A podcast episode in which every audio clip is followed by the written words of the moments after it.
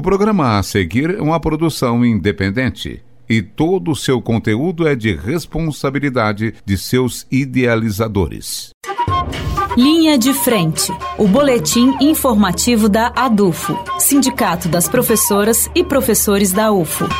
Olá, ouvintes da Rádio Universitária. Está começando mais uma edição do nosso boletim semanal. Hoje comigo, Isley Borges. Últimas notícias. Na última quinta-feira, a ADUFO realizou reunião com a comissão que acompanha o plano Unimed.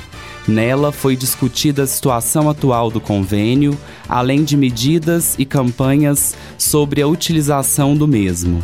A ADUFO se posicionou contrariamente à resolução sobre a docência voluntária, que está sendo discutida no Conselho Diretor, por compreender que a mesma representa uma precarização do trabalho docente dentro do espaço institucional.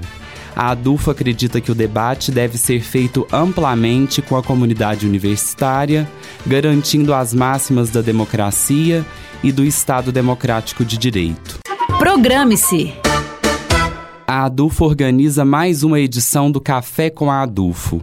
A recepção ocorrerá no Campo Santa Mônica nesta quarta-feira às 14 horas, nos anfiteatros C e D do bloco 5R. O debate será sobre aposentadoria, reforma da previdência e docência voluntária. Entrevista.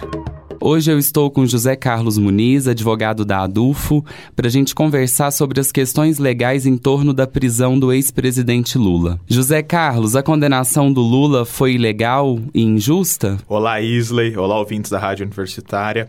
Olha, a Constituição Federal em seu artigo 5 inciso 57, é muito clara, e ela diz que ninguém será considerado culpado antes do trânsito em julgado da sentença penal condenatória. Ou seja, não se pode executar a sentença, prender alguém, enquanto ainda cabe recurso no processo penal. Esse artigo é inclusive uma cláusula pétrea da Constituição. Nem o Congresso, o Senado, a Câmara dos Deputados podem modificá-la. Então, essa prisão em segunda instância representa uma violação, uma afronta claro ao espírito da Constituição de 88. Essa prisão ela é injusta na medida em que ela viola não só a presunção de inocência ou de não culpabilidade, mas também a ampla defesa, o contraditório.